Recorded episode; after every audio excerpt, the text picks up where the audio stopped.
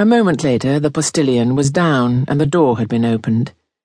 He held out his arm for her to steady herself as she negotiated the carriage steps. Anne took a breath to calm her nerves and stood.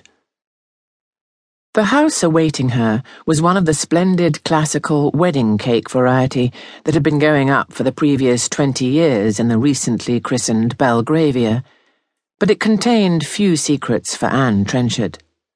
Her husband had spent the previous quarter of a century building these private palaces in squares and avenues and crescents, housing the rich of 19th century England, working with the Cubitt brothers, and making his own fortune into the bargain. Two women were admitted into the house ahead of her, and the footman stood waiting expectantly, holding the door open. There was nothing for it but to walk up the steps and into the cavernous hall, where a maid was in attendance to take her shawl, but Anne kept her bonnet firmly in place. She had grown used to being entertained by people she scarcely knew, and today was no exception. Her hostess's father in law, the late Duke of Bedford, had been a client of the Cubitts, and James had done a lot of work on Russell Square and Tavistock Square for him. Of course, these days, James liked to present himself as a gentleman who just happened to be in the Cubitt offices by chance, and sometimes it worked. He had successfully made friends, or at least friendly acquaintances, of the Duke and his son, Lord Tavistock. As it happened, his wife, Lady Tavistock, had always been a superior figure in the background, leading another life as one of the young Queen's ladies of the bedchamber and she and Anne had hardly spoken more than a few civil words over the years, but it was enough, in James's mind, to build on. In time, the old Duke had died, and when the new Duke wanted James's help to develop the Russells' London holdings still further, James had dropped the hint that Anne would like to experience the Duchess's much talked about innovation of afternoon tea, and an invitation had been forthcoming. It was not exactly that Anne Trenchard disapproved of her husband's social mountaineering. At any rate, she'd grown used to it. She saw the pleasure it brought him, or rather the pleasure he thought it brought him, and she did not begrudge him his dreams.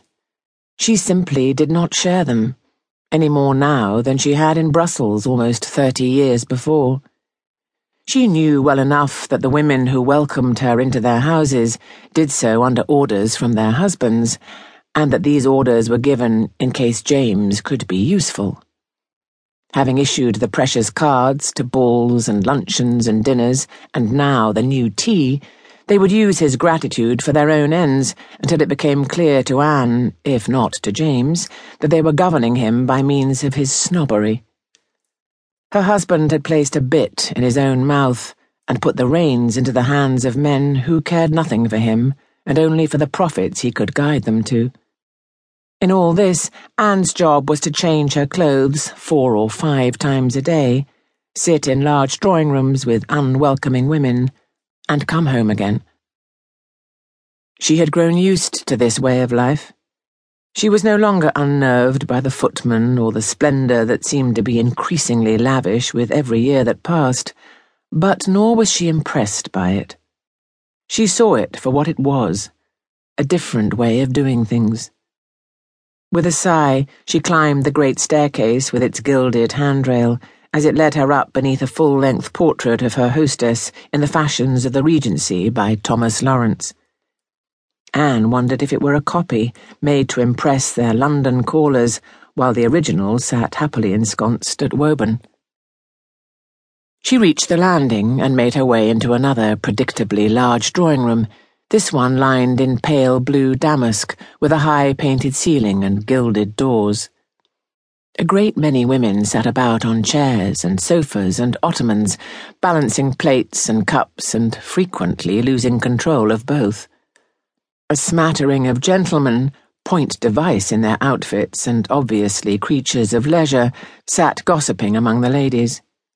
One looked up at her entrance in recognition, but Anne saw an empty chair at the edge of the gathering and made for it,